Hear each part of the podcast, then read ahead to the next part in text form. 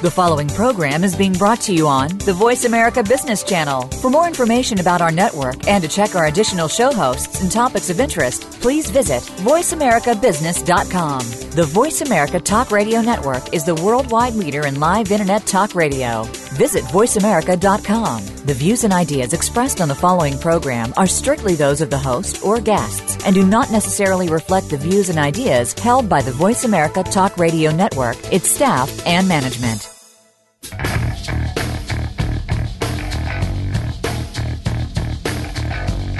This is the Business Locker Room Show with Kelly Riggs.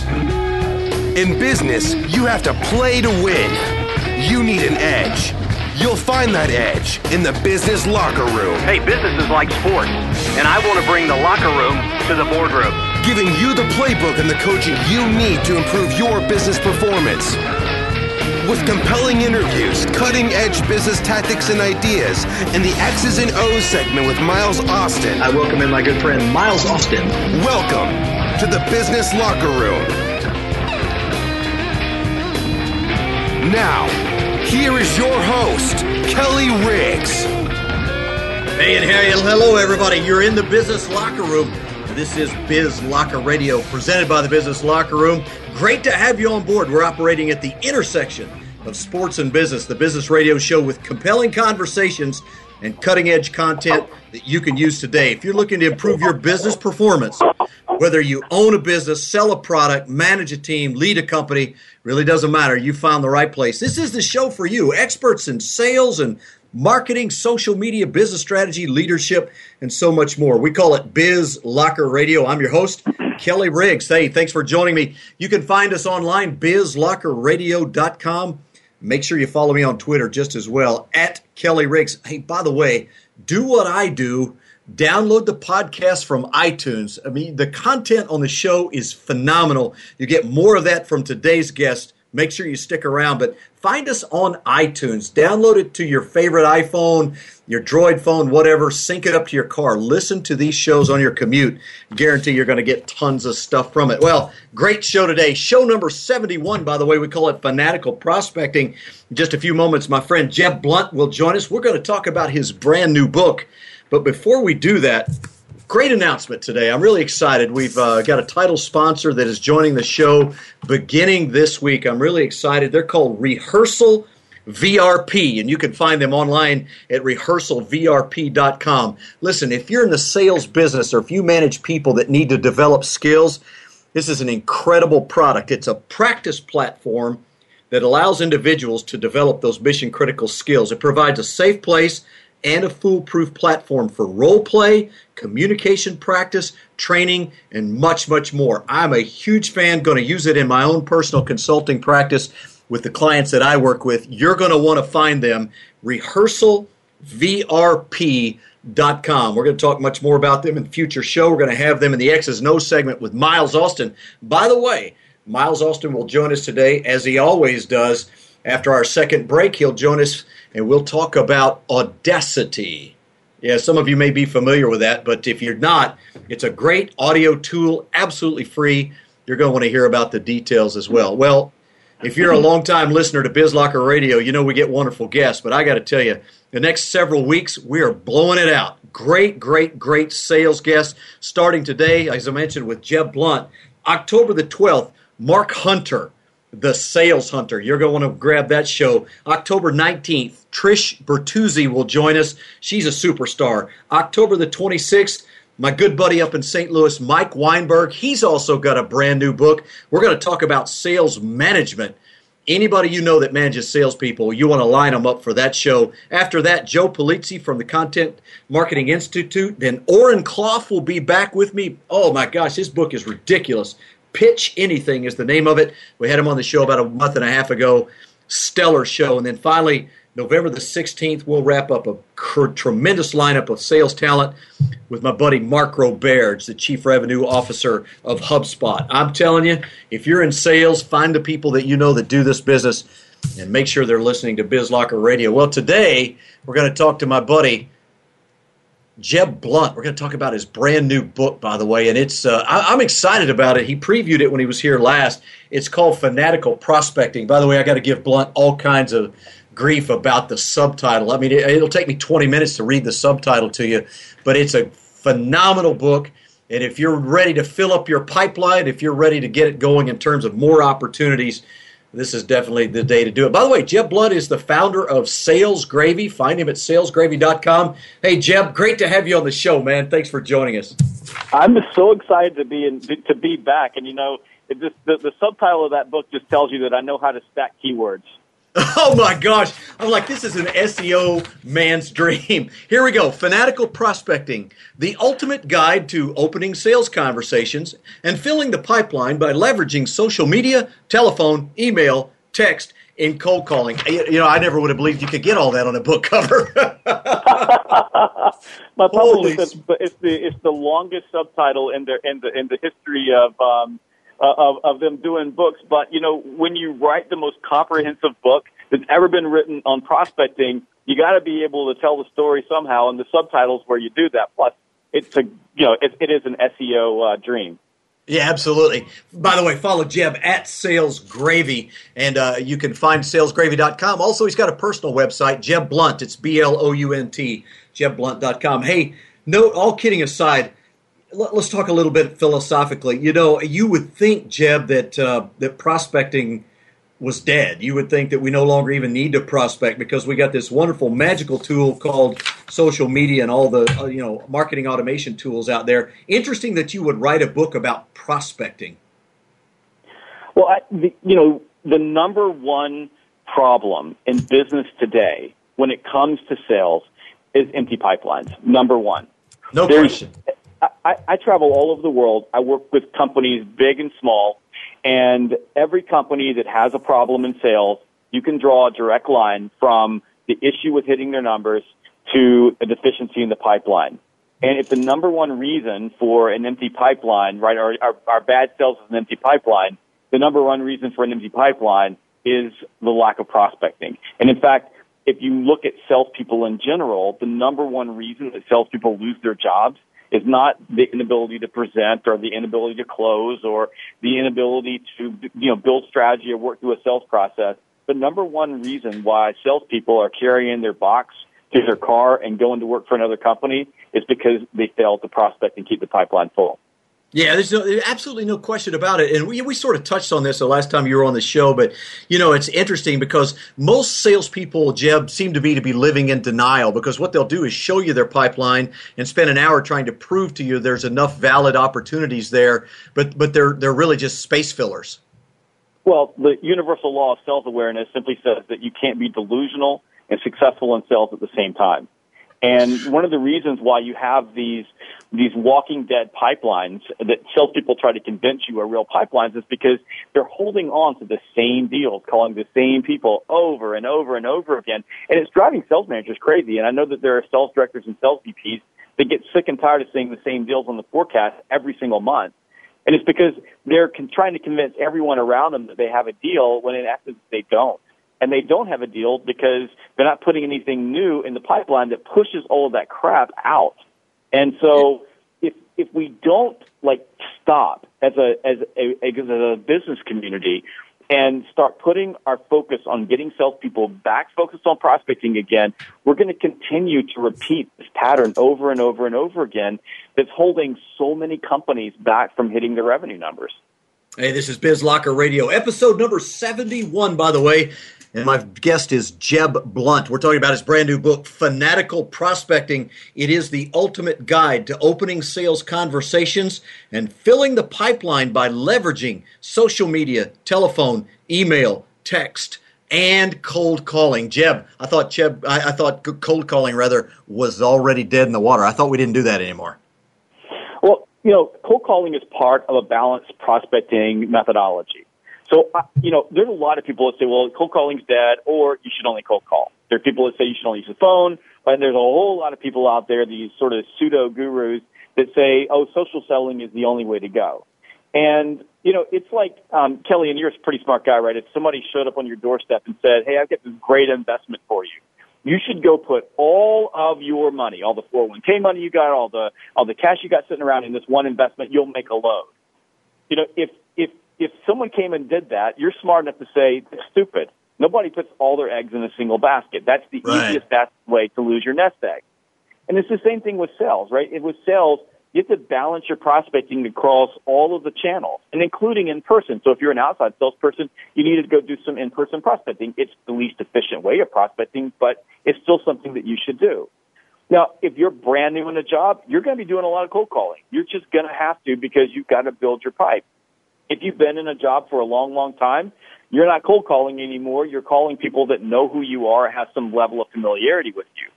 But with, since you mentioned cold calling, the problem that we have with the word cold calling, and I see it everywhere, is that salespeople are calling any call a cold call. Including, right. a re- I worked with a, a, a insurance group recently, and one of their sales reps told me that he didn't get paid to cold call, and we were calling inactive customers. We were calling customers that already had a relationship with them. So, so this whole cold calling misnomer myth, it is really just a bunch of bull. And the reality is, is that salespeople need to look at all the channels that they have available to them, and they need to have a, a daily plan to systematically attack their marketplace and use the channels that are going to be most effective for them in that moment to get in front of the right customer with the right message at the right time.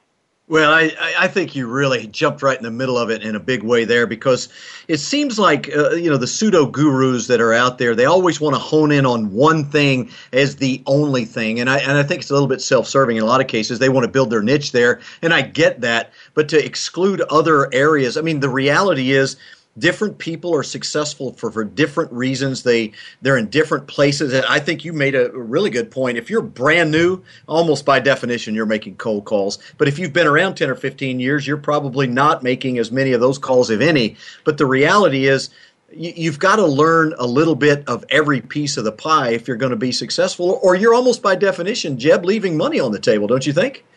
Absolutely. I mean, that's why, you know, like dollar cost averaging in investing works, because you take advantage of the statistical probabilities that any given day that dollar is going to make money and that you're going to be buying either high or being low. And so same thing with salespeople. You want to, you want to balance your prospecting against different, across different methodologies, because you take advantage of the statistical probability that one particular channel may get in touch with the right client. It's Anthony Iannarino, one of our friends, says, you know, your dream client. But it's, right. but it's deeper than that. So, for example, the people that are saying, and I heard a guy say this the other day, you should, such people need to get rid of everything other than hanging out on LinkedIn. Well, that sounds really good, except for the one of the methodologies that he promoted was that you could send a, an in-mail to someone that's in a group with you without having to pay for it, and you could send unlimited in- in-mails. Last week, LinkedIn changed that. Now you can only send fifteen a month in aggregate to people that are in groups with you. So that methodology no longer is viable for most salespeople and will, unless you're willing to pay for it. So that's one of the reasons why you want to be good at all of the, the channels, because the, the platform holders, especially for social media, they can change the rules any time because they own the platform. That's right. But there's another reason, right? So we get really successful when, for example, let's just say we're trying to get in touch with you and we call you and leave a voicemail. And so you hear the voicemail. And then we send an email, and you see the email. And then we ping you on LinkedIn, and you see that. And maybe we connect with you because you come to our website and we chat with you. What we're doing is basically through our prospecting is we're building something called familiarity. And the law of familiarity says that the more familiar you are with me or my brand or my offering, the more likely, the higher probability that you're going to engage with me when the buying window opens. And so by using all the channels, prospecting not only opens doors, but it builds the future, and it creates a level of familiarity with prospects so that when when the buying window is there, they're more likely to talk to you. Yeah, no doubt about that. Hey, if you're just joining us, or if you're not familiar with Jeb, if you're one of those rare people that doesn't know who Jeb Blount is, you've not heard of Sales Gravy, let me give you a little background. Recognized as one of the world's fifty most influential sales and marketing leaders by Top Sales Magazine, top thirty social selling influencer, recognized by Forbes, one of the top five sales experts to follow on Twitter, recognized by Evan Carmichael, sought after as a strategist, a consultant, works with leading organizations. I know that to be a fact. He spent time with U P S today, one of the world's leading organizations. So when you hear very strong opinions from a guy like Jeb, you need to pay attention. You know, Jeb, one of the challenges that salespeople face is the email and voicemail thing. I mean, it's it's almost impossible to get away. You're going to have to send emails. You're going to have to send voicemails. But people, they don't get training a lot of times, and and sometimes they just do it really wrong. If you were going to give give us some tips and tricks or some ideas or some tactics for email, what do you think some of the, the best practices are in terms of contacting people through the email process? Well, the thing the thing about email, and the nice thing about email is that you can like build your email to go out anytime. So you you can you can schedule them in what I call non-golden hours. So the the period of time during the day when you can actually talk to customers, you can do emails outside of that. So it doesn't take up your selling time, your prime selling time. The thing about email is you got to think like this. Um, most of your emails, about half of your emails, are going to be hitting a small screen. So they're hitting people's mobile devices. So all your emails today must be built for mobile devices. The second thing is that people are really, really busy. So they're going to respond to emails if your email is relevant to them. And there's two things that are, will cause someone to open an email. One is your subject line. And this is probably the most important thing. So you have to manage that, and you have to create subject lines that make people want to open them up. And it takes some experimentation, and there's some really neat tools out there that allow you to experiment with that. The second thing is familiarity. If they know your email address, if they know your company, they're more likely to open it up. So if you work for a big brand, it's going to be a whole lot easier for you if you than if you work for a, a, a, a relatively unknown brand. But the mm-hmm. big thing is thinking about you have to you have to hook them. So number one is get them to open up, and the second thing is your very first sentence has got to be something that will cause them to want to read the rest of the email. But you get a bunch of emails, and if you think about it, right, the most of the emails that you get from salespeople, the sentence starts off like something like this. It says, "It says, hi Kelly." By the way, leave out the hi because nobody says hi Kelly except for salespeople. I never write hi Kelly. I just write Kelly, right? So as soon as you say hi Jeff, hi Kelly, I know you're a sales rep. So number one, you turn me off there, and then the next thing it says is, "We're the greatest company in the entire world." That's what it says. It's about them. Always the first sentence is about them. If you think about the emails that you open, Kelly, they're always emails where the first sentence is about you.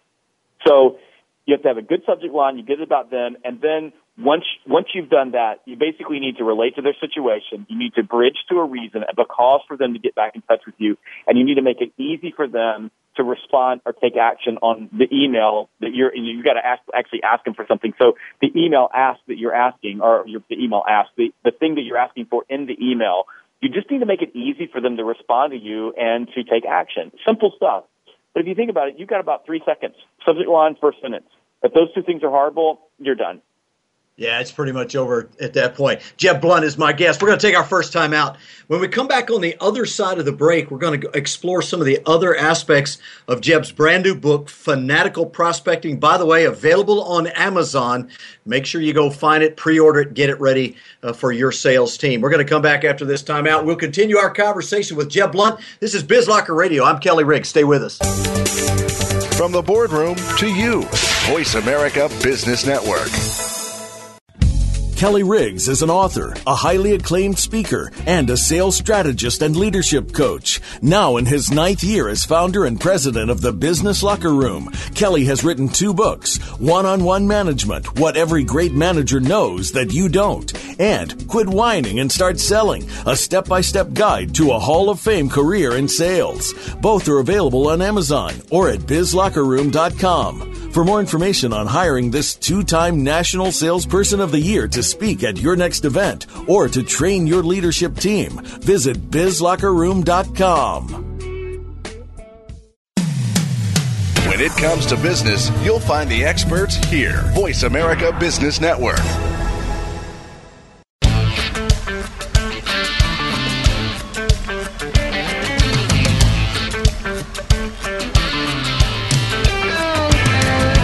This is Dan Walshman, and you're listening to the Business Locker Room Show with Kelly Riggs. And welcome back to Biz Locker Radio. I'm Kelly Riggs. Hey, thanks for joining us. You can always find us at biz locker radio dot com. Follow me on Twitter, at Kelly Riggs. You want to follow my guest as well, by the way. He's Jeb Blount, at Sales Gravy. and go to his website, find out more about what he does, more about Sales Gravy. It's jeb blount dot com. Hey, before the break, Jeb, we were talking about email, and I got to I, I got to tell you, you're exactly right about the email, the, the subject line, the first sentence. Usually the subject lines, you can almost automatically tell what kind of email you're getting, so that's really interesting that you talk about that. But I got one today, and um, I thought it was interesting because the very first line was, "Hi, Kelly. We can make you a better salesman." Okay. Well, hey, I appreciate that. So what you're either you think I suck, or you know, you just incrementally think that there's absolutely no way you couldn't make me better. I don't know which one's more insulting, but I mean, you make a great point. You you've got to connect with people to something that's important to them. How do you find that out? I mean, this is going to be a relatively cold callish kind of situation. How do I get some sense of what's going to work? So, you know, so emails have got to be relevant. I, I got one just the other day. I have an email wall of shame that was for a person that was sending me an email that was completely irrelevant to, to me and what I did. And they basically said, "Hey, I stumbled across your profile and I'm sending this email because." And I love that. So that's sort of the, sort of the, um, the, the, the subject line, uh, you know, the first line du jour is "I stumbled across." Like you were just yes. like hanging out there, and you found me. And I basically, my response to this to this person was, clearly you did not stumble across my, my profile, because if you had read my profile, you wouldn't have, have sent me this email. So there's a couple of things. I mean, first of all, if you if you want to send emails, they have to be relevant. So you're you have a great subject line, you hook them, right? Bring them in, and then you've got to relate to them and their situation. So it's got to be about something that's important to you. Now, if let's say that you're a enterprise-level account and you're a C-level person, it needs to be really relevant. So I probably need to go do a lot of research to really understand you, and research today is so easy. Information is ubiquitous. I can go to your website. I can go to your profile. I can look at press releases. I can Google you, kind of a cool thing. I can find stuff out. But most salespeople are not sending email after email to C-level contacts. Most salespeople have got, you know, three thousand to ten thousand prospects in the defined database that their company has bought from D and B or, or, or D and B or Hoover's or someone else. Right. And so they've got, they've got to send a lot of emails. So, so then what you have to do is think, okay, I'm sending emails to decision makers or influencers in a particular industry.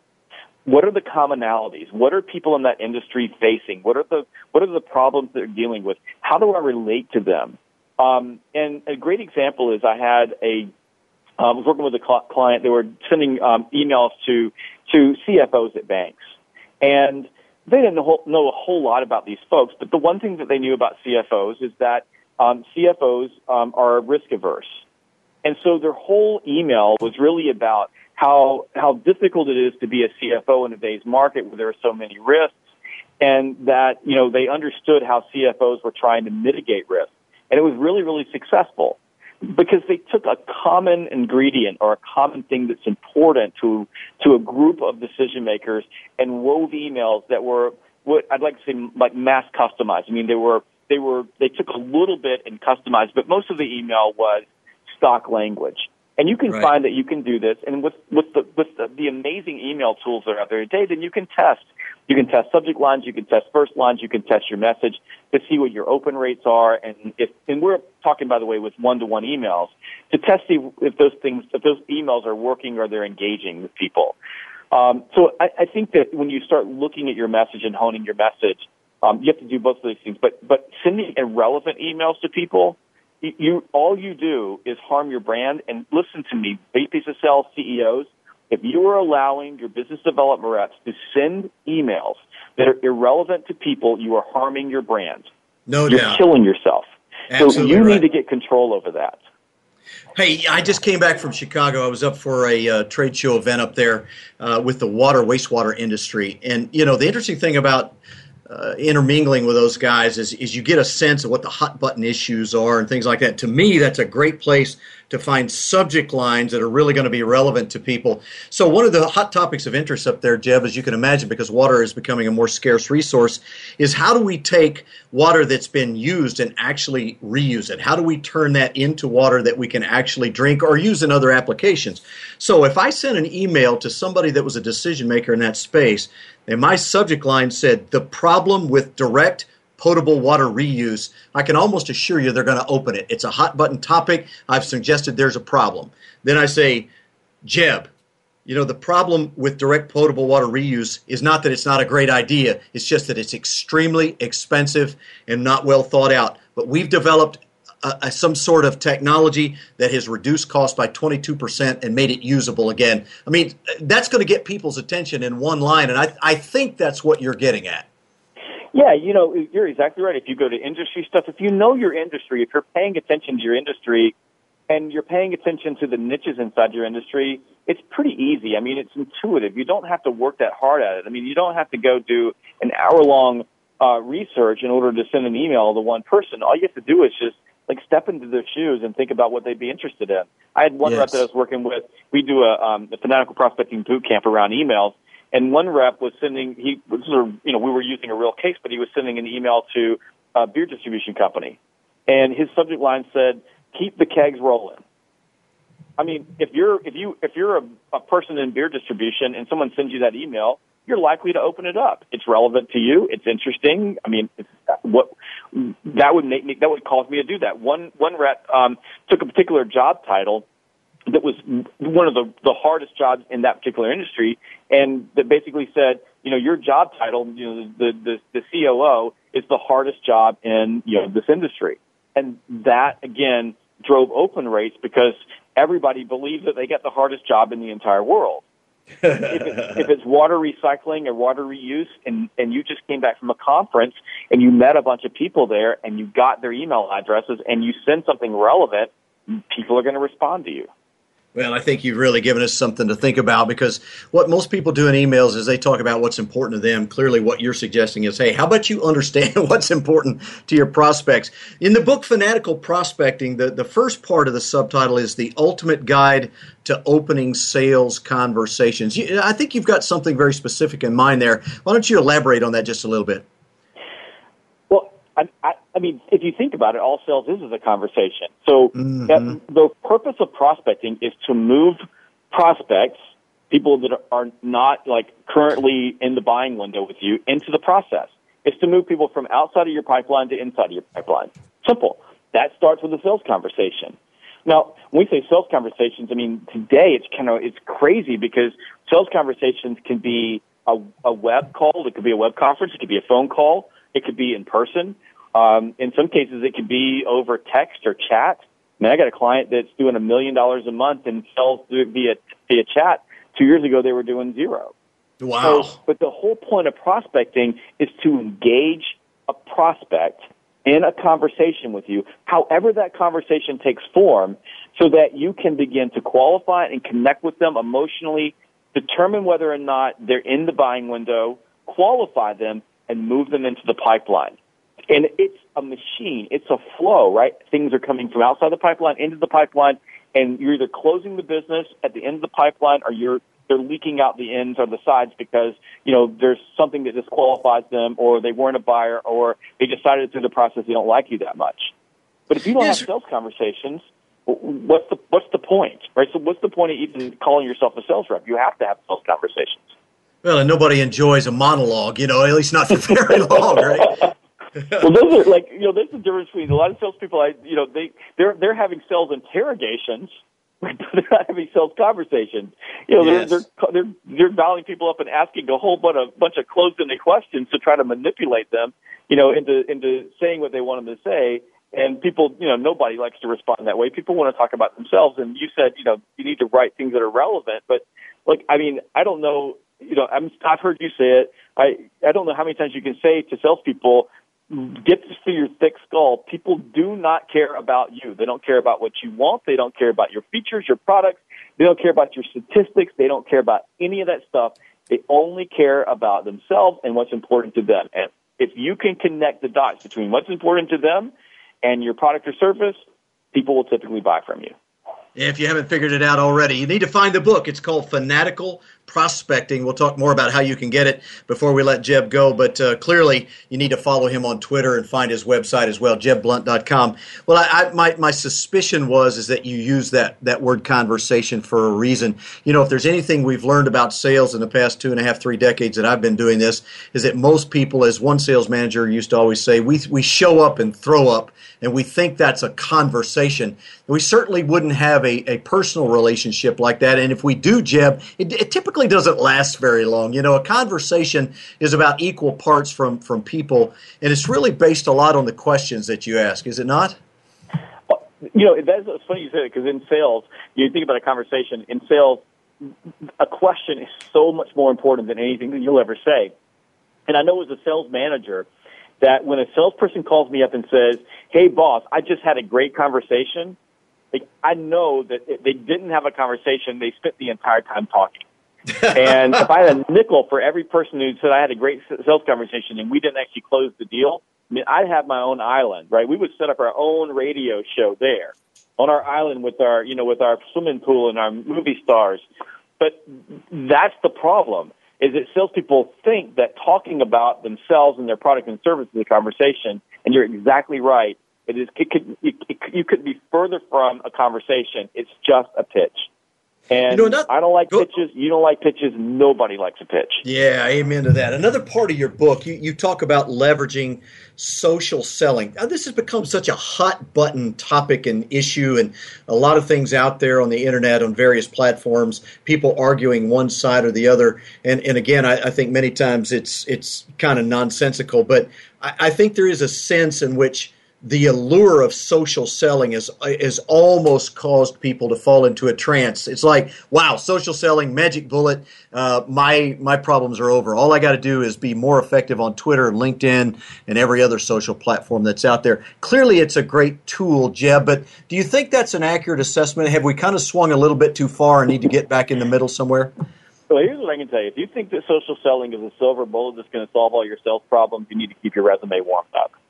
um, you know, if look if if you look at like the most important sort of you know technological uh, advances that drove sales, you know, you can put the telephone on that, you can put the automobile on that, you can put the internet on that, you can put the smartphone on that, and you can put social media on that. Social media is important. It, it's made everything easier in sales, and I love when people say, "Well, sales is harder than it's ever been."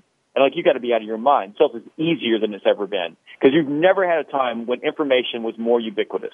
That's right. So social selling absolutely is a core part of the, of the, of the top salesperson's toolbox. And fanatical prospectors use everything to get in the door. But social selling is not a silver bullet. It will not solve your problems. And if you spend all your time doing social selling, you're going to spend most of your time sitting around waiting for someone to call you, and they're not going to call you. So you have to build it in as a balance. You have to look at social selling as part of, the, of an overall strategy. And there's lots of ways to use it. And long cycle sales, it's a wonderful way to build strategic prospecting campaigns and nurture prospects over the long term. And short cycle sales campaigns, it's really a great way to very quickly get relevant information on someone and to show them that you're interested and to create familiarity. Um, it's there's there's it's it's just a beautiful machine, but these these these gurus, I, I really hate to say these morons. They're telling salespeople to stop doing everything except for social selling. They're they're committing malpractice, in my opinion. Um, and, and you know, you see me on social media. Man, I live on social media all day long. This morning, I was getting coffee. One of the U P S guys we were working with was, you know, made a comment. He made he did three tweets while he was getting coffee, and that's true. I did. And I love it, and I use it, and I, I weave it into my business. But, but it is not the way that I go to market full time, because I can pick up the phone and call somebody and get an appointment way faster than I can ever do anything on social selling. Yeah, that's interesting. Jeb, I've got just a couple of minutes before we go to break, and I don't want to get away without asking you a question that's been on my mind. Of course, Sales Gravy is a platform where you, people are recruited and they find salespeople and all that. I want to ask you an interesting question. I, I, I'm not sure that you will have been asked this, so you may have to give it a little bit of thought, or it may just pop out. But what is the one thing in your experience that sales managers are looking for or have traditionally looked for in salespeople that's misguided, that's leading them down the wrong path, and they're consistently getting the wrong people? Is there something that they tend to hang their hats on that really isn't the right indicator for hiring a great salesperson? Yeah, it's simple. It's experience. I mean, the, the one thing that sales, that sales managers look for, they gravitate to, because it's easy and comfortable, and, you know, they, it, it helps, it fits within their, um, their familiarity bubble, is experience. Does this person have experience in my industry? And I'm not saying that experience is or is not an indicator of someone's ability to sell. But I am saying that using experience as like the core gauge, and we hear this a lot, I only want people who have worked in my industry. And, you know, if you think about that, it's, it's, it feels logical, it seems logical, but it's not logical. Right. Because the problem with that is that you get these industries where it's almost incestuous. I mean, you get the same people circulating over and over and over again. And the way this manifests itself is that we'll often have a sales manager say, well, I only want people that worked in my industry. That's the only people that I want to talk to, but I don't want retreads. And what they're saying is, like, you know, I don't want people who have worked for multiple companies in my industry, just some companies. So my advice to sales managers is industry is one indicator, but it's not the only indicator. What do you really want? Like, do you want someone who's going to get up every day and go out and prospect? Are they going to go fill the pipeline up? Are they going to have a positive, optimistic attitude? Are they smart? Because, like, I'll take someone who's smart and intelligent and doesn't know anything about my industry. I'll take someone that's driven and motivated that doesn't know about my industry any day, because I can teach them all of the mechanics they need to know, but I can't teach those innate traits that they bring with them. So that, to me, trumps that. Now, that doesn't mean that in some cases you're not looking for people who have existing relationships in a book of business. I get that. But that's a whole different animal than saying I only want to talk to people who have experience. And no, it's the biggest mistake that sales managers make. Man, that's such great insight. He's Jeb Blount. He's the author of a brand new book, Fanatical Prospecting, the ultimate guide to opening sales conversations and filling the pipeline by leveraging social media, telephone, email, text, and cold calling. Find him at sales gravy dot com, jeb blount dot com, and make sure you follow him online on Twitter at Jeb Blount. Jeb, great to have you on board, man. Many thanks for your time. Thank you. It's been a pleasure. No, it's been good stuff. Hey, we're going to take our second time out. You know what that means on the other side. We'll come back. We'll be joined by my buddy Miles Austin up in Seattle. He's got to be feeling a little bit better this week when the Seahawks get a win under their belt. And we're going to talk about a brand, or not a brand new tool, been around a while, Audacity. But if you're new to video, you're going to be interested in seeing what it will do. It's the X's and O's segment. Special thanks to Rehearsal V R P, now the title sponsor of Biz Locker Radio. I'm going to tell you more about them on the other side of the break as well. It's Biz Locker Radio. I'm Kelly Riggs. We'll be right back. From the boardroom to you, Voice America Business Network. Kelly Riggs is an author, a highly acclaimed speaker, and a sales strategist and leadership coach. Now in his ninth year as founder and president of the Business Locker Room, Kelly has written two books, One-on-One Management, What Every Great Manager Knows That You Don't, and Quit Whining and Start Selling, a step-by-step guide to a Hall of Fame career in sales. Both are available on Amazon or at biz locker room dot com. For more information on hiring this two-time National Salesperson of the Year to speak at your next event or to train your leadership team, visit biz locker room dot com. When it comes to business, you'll find the experts here. Voice America Business Network.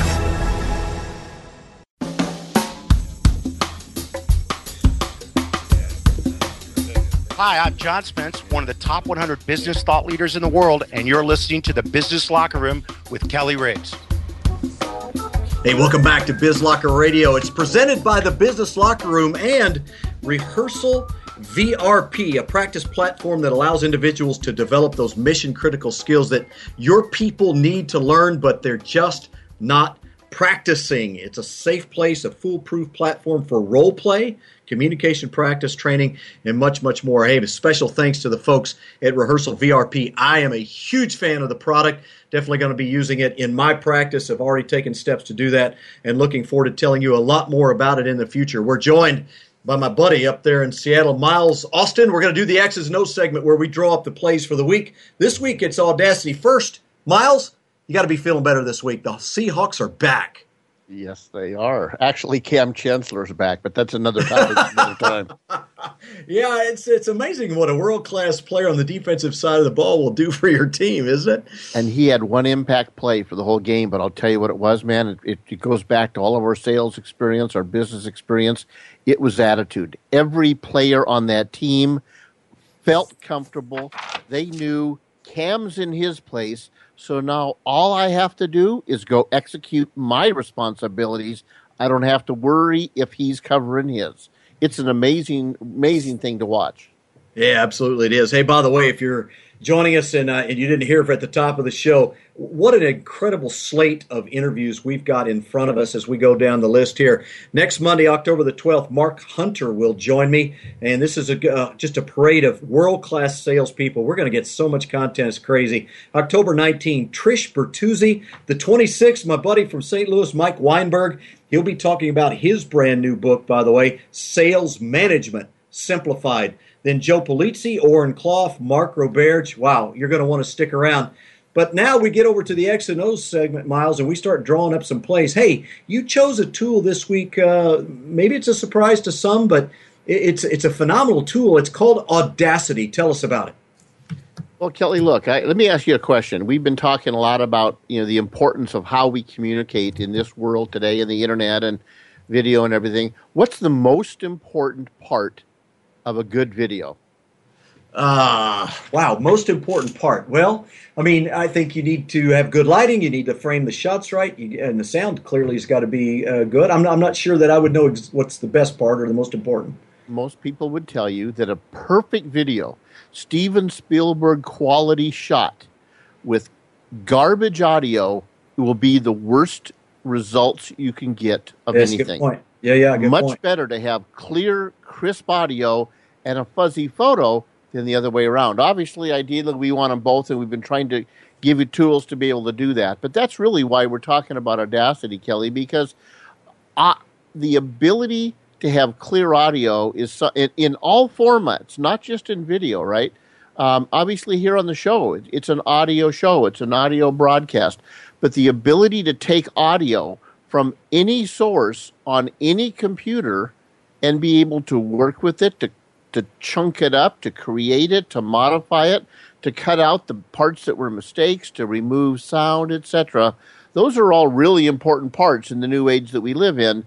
And Audacity has been around for quite some time. It's extremely popular, partially because it's free. Yeah, no question about it. I know I've used it for years, uh, in particular uh, with podcasts in the past and the radio work that we did years ago. Uh, but, you know, I, I can hear people saying, oh, hang on a second, audio editing? I mean, that's, whoa, that's way over my head. I, I, don't, I don't even think I could go there. Sure. And, and, you know, maybe so. For some people, that could be the case. I'll use an example. It's not just editor. It's also just a simple multi-track or a single-track recorder for Windows. There's a version for Mac. There's a version for Linux. I mean, that's what's nice. It's a multi-platform tool. So as an example, you have this really brilliant PowerPoint presentation you've made, but now you want to use your voice to add audio to it because you want to eventually repurpose, as we've talked in previous shows, and turn it into a video or maybe a SlideShare document on LinkedIn, right? Right. Audacity is a perfect tool to do that recording. Why? Because once you have it recorded and it has all the features you'd want, you can make it real simple or have all the bells and whistles you're going to choose. But the important thing is now I can also remove if I had any hiccups, if I stopped somewhere, if I had a lot of ums and ands and uhs. I can take those out very quickly. So it's not as complex as it might sound. It's really pretty uh, simple to use. It's very visual. So, I mean, I can literally look at my audio track and I can see where my ums and ahs are throughout that broadcast. Well, that's a great, great point. And nothing improves the quality of audio performance to take out the non-essentials, the long pauses and the ums and the things that, that you've just des- described. You know, it's interesting. You and I have had this conversation a number of times. Many people are doing these kinds of podcasts. They're trying to get their content out on the internet because clearly that's that's the wave. Uh, it's not the wave of the future. It is the wave now. But so many people don't invest in some very simple tools Miles, that will allow them to really create a much better product ultimately that goes out on the internet.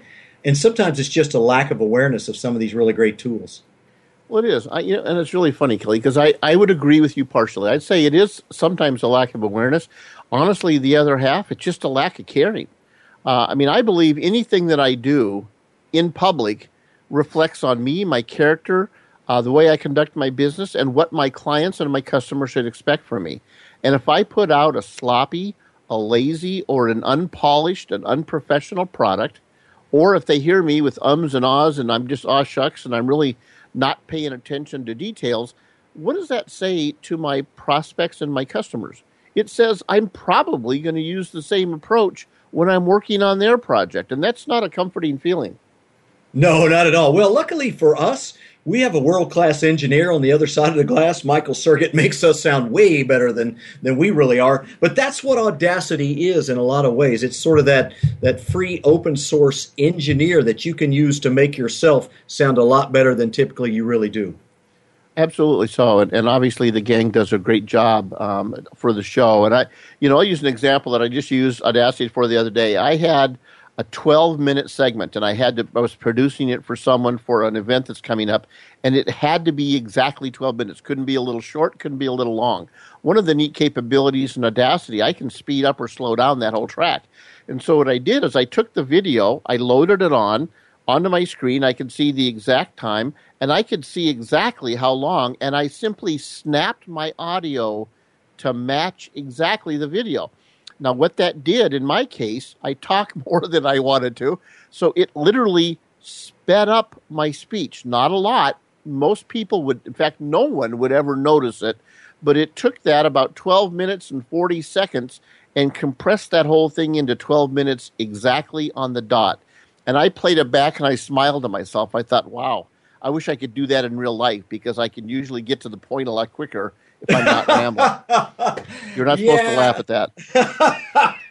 Well, I, yeah, I got to tell you, I got a kick out of that. You should have, you should uh, just be witness to some of the conversations that Miles and I have offline. It takes him forever to get to the point. No, you know, the interesting thing about you bring that up, and I've seen so many audio engineers, and, and frankly, the way to learn how to use Audacity, in my opinion, is to watch other people use it. And one of the things that I learned very early on with Audacity is if you've got, a, you know, a, for instance, we're cutting a sixty-second commercial, and we're doing that for one of our sponsors like Rehearsal V R P, and we need to fit it into sixty seconds exactly because, you know, the the, the, the cart changes and they need to move on to it through a time limit, but it's sixty-three seconds or sixty-four. You don't throw up your hands and say, oh, my gosh, we got to go back and revoice that. A good engineer will go in and simply reduce the amount of time between sentences and, and some longer pauses, and you can find three, four, five seconds pretty easy, Miles, and, and that saves you a lot of time and having to revoice the whole thing. You know, that was one of the things that took me a while to get comfortable with, but you're absolutely right. It's the same with video, right? But yes. When I'm going through and I'm making a, a, a presentation or I'm talking and I make a mistake or I just get tongue-tied, it happens to all of us, right? We just kind of blip, blip, blip, blip. All I do is I take a deep breath, I stop, I clap once, and I go right back to where I was. And I can pick up where I messed up, right? So right. The ability to pick up where you mess up, because when I go back and play that recording, that simple action of that clap will look like a big spike on the screen. And I can find it almost instantly and go in and with the click of a mouse to start and to finish, click it to remove it, and I'm done. A whole lot better than going through a five or ten or fifteen or thirty-minute script in some cases because I just got a couple words wrong or I got tongue-tied along the way. So if you're joining us in the X's and O's segment, it's Miles Austin. Find him at fill the funnel dot com. If you're a longtime listener, you're already doing that. At Miles Austin on Twitter. People will say, hey, you know, sometimes they ask me about the tools that uh, that, that we pick and why we pick those. What we know is, is that today's business owner, sales rep, entrepreneur, people that are responsible for content generation, we're moving rapidly out of the written word into sound and audio, into video, and these things become really important. You have to at least have some sort of working idea of how these things can be used. But Audacity is a tool. Not only is it free, but this thing, Miles, is really super powerful. So it can be just a simple recorder, but it's the kind of thing that if you want to do professional level uh, effects. For instance, if you want to fade out a, a piece of music to end at sixty seconds, there's a simple thing. You just highlight the section you want to fade out, and you, you click the appropriate effect, bam, it's done. And suddenly you're beginning to sound a lot more sophisticated than other people. Absolutely. I think because it's free, sometimes people assume, well, if it's free, it must not be that powerful. It's way more powerful than I'll ever use, very frankly. And so right. I think that's one of the challenges when you go to, to download this. And remember, it's for Windows or Mac. You pick which version. By the way, let me make just really clear for the listeners. Um, let me give you the address, Kelly, because there's been a little bit of confusion out there. The place to download this from is web dot audacity team dot org. And not a lot of the details. There's just been some confusion because it's this open source thing and there's people arguing over it. But the bottom line is go to web dot audacity team dot org, A U D A C I T Y T E A M dot org. And you'll get it. You'll see it. They've got help files and everything built in. Yeah, absolutely right. Uh, brand new, July the fifteenth of this year, version two point one point one from, from Mac is out. Uh, as people, as the, the major platforms like Apple and Windows upgrade their platforms, Audacity follows suit as well. So they're keeping track. The compatibility is outstanding. This is a tool you want to know about, folks. If you're recording anything at all, it gives you the ability, like video. Miles has been really good at walking us down that video pathway. We thought we needed to give some sense of what happens on the audio side as well. Creating high-quality content should not be expensive. It should not be difficult, and it really isn't. It's just about having an awareness, and it's about having the right tools. Miles, before we get out of here, we're just a couple of minutes before the show ends. You know, people often ask me, hey, how, how do you know how to do that? The, the reality is just go find people who are doing it well and look at look at what it sounds like, look at what it looks like, and you'll get a sense of what you should be doing with the kind of work that you present as well. Absolutely. It's a great recommendation, Kelly. And I think for me, all of these tools, I always just jump in.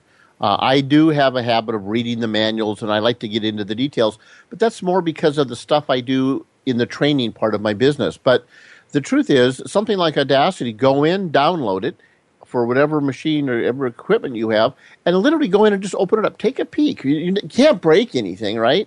That's um, right. Go in and just test it and play with it. But you're right. Sit with someone who knows how to use it and just watch what they do. Y- you will be amazed. The comfort will come pretty quickly on that because you'll see, wow, there's really nothing to be afraid of here. Oh, and by the way, did we mention, yes, it's free. My favorite kind of tool. Hey, Miles, good stuff in the X's and O's segment. Thanks for joining us. I appreciate it, buddy. Have a great week. Miles Austin, fill the funnel dot com. He's the web tools guy. Dude is fantastic. He's got all the latest tools, and he's got so much training available on his website. Very, very, very low investments for a lot of information. By the way, a lot of his stuff is free as well. You're going to want to make sure that you find it. Hey, special thanks to Jeb Blount for joining us as well. sales gravy dot com, jeb blount dot com. Follow him at Jeb Blount. His brand new book, Fanatical Prospecting, The Ultimate Guide to Opening Sales Conversations and Filling the Pipeline by Leveraging Social Selling, Telephone, Email, Text, and Cold Calling. Yes, that is the longest subtitle in the history of books. Make sure you find it. Hey, that's going to do it. Episode number seventy-one in the can. Next week, October the twelfth, Monday, three p.m. Central Standard Time, Mark Hunter will join us, and we'll talk about high profit selling. Make sure you join us. Thanks to Michael Sergett on the other side of the glass. Brandy Jackson's our executive producer, and that's going to do it for Biz Locker Radio. We'll see you next week.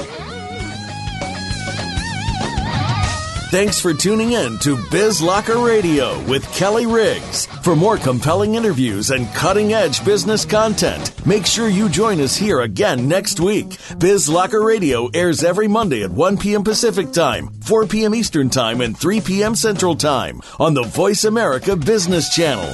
For more information, visit biz locker radio dot com. Remember, business is a competition. Play to win. Biz Locker Radio is presented by the Business Locker Room. All rights reserved. Opinions expressed by guests on the show may not be the opinions of Business Locker Room Incorporated. Thanks again for listening to the preceding program, brought to you on the Voice America Business Channel. For more information about our network and to check out additional show hosts and topics of interest, please visit voice america business dot com. The Voice America Talk Radio Network is the worldwide leader in live Internet talk radio. Visit voice america dot com. The views and ideas expressed on the preceding program are strictly those of the hosts or guests and do not necessarily reflect the views and ideas held by Voice America Talk Radio Network, its staff, and management.